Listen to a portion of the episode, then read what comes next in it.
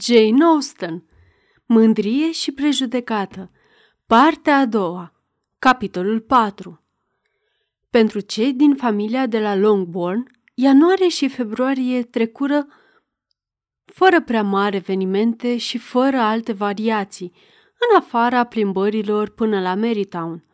În martie, Elizabeth urma să plece la Hansford. La început, nu se gândi prea serios să se ducă, dar află curând că Charlotte se baza pe lucru acesta, drept care început să le ia în considerație încet, încet, sfârșind prin a se gândi la el cu o mai mare plăcere și certitudine. Despărțirea o făcuse să-și dorească să o revadă pe Charlotte, îndulcindu-i puțin disprețul față de domnul Collins. Planul acesta aducea ceva nou și, cum cu o asemenea mamă și cu surori atât de neinteresante, casa lor nu era tocmai ideală. O mică schimbare în plus nu era de nedorit, fie și numai de dragul schimbării. În plus, călătoria îi dădea prilejul să o vadă și pe Jane. Pe scurt, pe măsură ce vremea plecării se apropia, ar fi ajuns să regrete dacă s-ar fi produs vreo amânare. Toate au mers în cele din urmă foarte bine, derulându-se conform planului făcut de Charlotte. Elizabeth urma să plece împreună cu Sir William și cu cea de-a doua sa fică. O îmbunătățire se adăugă apoi planului inițial, și anume ideea de a petrece o noapte în Londra, făcând din asta un lucru ideal. Singurul aspect care o îndurera era faptul că își părăsea tatăl, care îi va simți lipsa și care, atunci când venise momentul despărțirii, era atât de puțin încântat de plecarea ei, încât a rugat-o să-i scrie și aproape că i-a promis că îi va răspunde. Despărțirea dintre ea și domnul Wickham se produse în termeni amicali, din partea lui fiind chiar mai mult decât atât. Scopul său actual nu-l putea face să uite că Elizabeth fusese prima care îi stârnise și îi meritase atenția, prima care îl ascultase și îl compătimise și prima pe care o admirase. În felul în care își lua rămas bun, urându-i numai fericire, amintindu-i de ceea ce ar fi trebuit să aștepte de la Lady Catherine de Bourgh, încrezător că opinia lor despre ea, ca și despre oricine altcineva, va coincide întotdeauna, exista o anumită solicitudine, un interes care trebuia să-l lege de el cu cea mai sinceră afecțiune. S-au despărțit, convinsă că, indiferent de-ar fi căsătorit sau singur, el va reprezenta întotdeauna pentru ea un model de amabilitate și farmec. Partenerii ei de călătorie din ziua următoare nu erau dintre aceia care ar fi putut să o facă să se gândească la el cu mai puțină plăcere. Sir William Lucas și fica sa Maria, o fată amuzantă, dar la fel de prostuță ca și tatăl ei, nu spuneau nimic interesant, fiind ascultați cu aceeași plăcere ca și huruitul trăsurii. Elizabeth îndrăgea absurditățile, dar le auzise de prea multe ori pe ale lui Sir William. Nu spunea nimic nou despre minunăția prezentării sale la palat și înobilarea lui, iar abilitățile îi erau învechite ca și informațiile. Era o călătorie de numai 24 de mile pe care o începuseră suficient de vreme încât să ajungă în Grace Church Street până la prânz. Ajunși la ușa doamnei Gardiner, o văzură pe Jane la fereastra salonului, iar când intrară, ea era deja acolo să-i întâmpine. Examinându-i cu atenție chipul, Elizabeth se arătă încântată să constate că era la fel de sănătoasă și de drăgălașă ca întotdeauna.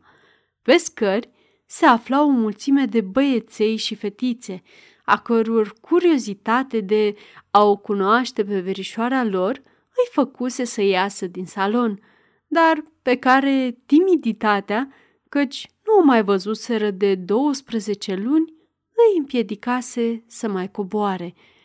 Totul era numai veselie și amabilitate. Ziua trecu într-un mod foarte plăcut, dimineață cu multă zarvă și cumpărături, iar seara la un teatru. Apoi Elizabeth reuși să se așeze lângă mătușa ei. Primul subiect a fost sora ei. Mai mult, s-a întristat decât s-a mirat, aflând răspunsul la întrebările ei amănunțite, pentru că, deși Jane se străduia să-și ridice moralul, avea și momente de deprimare. Era totuși îndreptățită să spere că acestea nu vor mai continua mult. Doamna Gardiner îi dădu de asemenea detalii despre vizita domnișoarei Bingley în Grace Church Street și vorbi despre conversațiile pe care ea însăși le purtase cu Jane în diferite ocazii, din care reieșea că aceasta din urmă renunțase la prietenia cu domnișoara Bingley.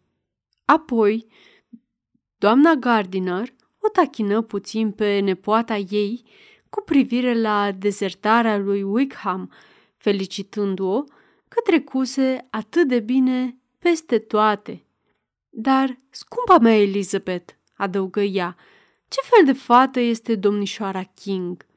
Mi-ar părea rău să cred că prietenul nostru este un materialist. Și mă rog, dragă mătușă, care este diferența între materialism și prudență în chestiunile matrimoniale? Unde se termină discreția și unde începe avariția? De Crăciun te temei la gândul că s-ar putea însura cu mine, ceea ce ar fi fost un lucru imprudent. Iar acum, doar pentru că încearcă să se însoare cu o fată care are numai 10.000 de lire, ți se pare că este materialist. Dacă o să-mi spui ce fel de fată este domnișoara King, voi ști ce să cred. Cred că este o fată foarte drăguță. Nu cunosc nimic rău despre ea, dar el nu i-a dat nicio atenție până când, la moartea bunicului, a devenit moștenitoarea averii sale. Nu. Și ce dacă ar fi făcut-o? dacă nu i-a fost îngăduit să câștige afecțiunea mea pentru că nu aveam bani. Ce rost ar fi avut să curteze o fată de care nu-i păsa și era la fel de săracă? Pare totuși un gest lipsit de delicatețe să-ți îndrepți atenția către ea, atât de curând după acest eveniment. Un om aflat într-o situație mizeră nu are timp pentru toate aceste formalități elegante pe care alții le pot observa. Dacă ea nu are nimic împotrivă, noi de ce am avea? Faptul că ea nu are nicio obiecție nu este o justificare pentru el, arată doar faptul că și ei îi lipsește ceva, puterea de a înțelege sau de a simți. Ei bine, exclamă Elizabeth, Ia-o cum vrei. El este materialist, iar ea este prostuță. Nu, Lizi. Asta este cum nu vreau eu.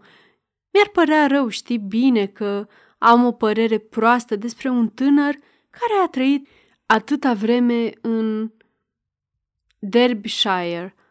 O, dacă asta e tot, eu am o părere foarte proastă despre tinerii care trăiesc în Derbyshire – iar prietenii lor intimi, care trăiesc în Ferdfordshire, nu sunt cu mult mai buni. M-am săturat de toți. Slavă Domnului! Mâine am să mă duc într-un loc în care voi găsi un bărbat care are o calitate plăcută, care nu are nici maniere și nici o minte demnă de laudă. Proștii sunt în cele din urmă, singurii bărbați pe care merită să-i cunoști.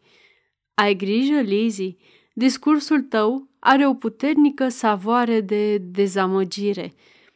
Înainte ca sfârșitul piesei să le despartă, ea a avut bucuria neașteptată de a fi invitată să întovărășească pe unchiul și mătușa sa într-o călătorie de plăcere pe care își propuseseră să o facă în vara aceea. Încă nu ne-am decis cât de departe vom merge, spuse doamna Gardiner, dar probabil până la lacuri.